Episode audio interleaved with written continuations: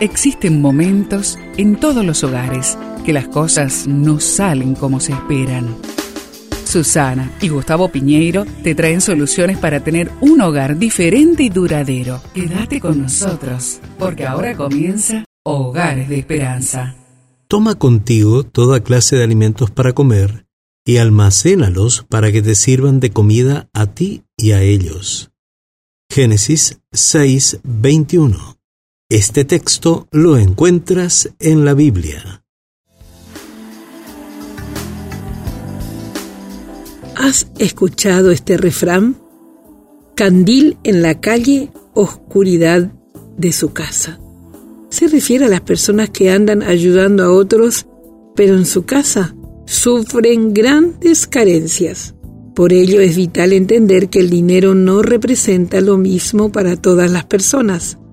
Para algunos, el dinero les ayuda a satisfacer sus deseos de ir, salir y disfrutar la vida.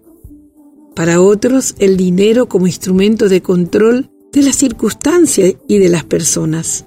Para otros es una fuente que les permite expresar su amor y aprecio por los demás, a quienes dan con generosidad.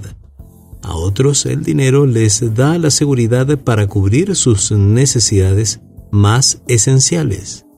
Es hermoso ver cómo Dios le pide a Noé que haga provisión para su hogar, que ahorre para enfrentar el diluvio que se avecinaba. Es emocionante ver cómo Dios cuida de esos detalles.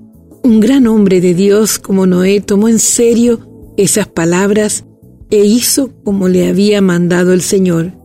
Y ese acto de obediencia lo mantuvo con la comida necesaria para él y toda su familia. Aquellos que tienen presente a su familia y se aseguran de cubrir lo básico de los suyos, están actuando no solo responsablemente, sino sabiamente ante los ojos de Dios. Que Dios nos ayude a cuidar el equilibrio. Te invito a, ahí en la familia, a proponer la siguiente pregunta. ¿Qué llevarías contigo si debieras emprender un largo viaje? Oremos.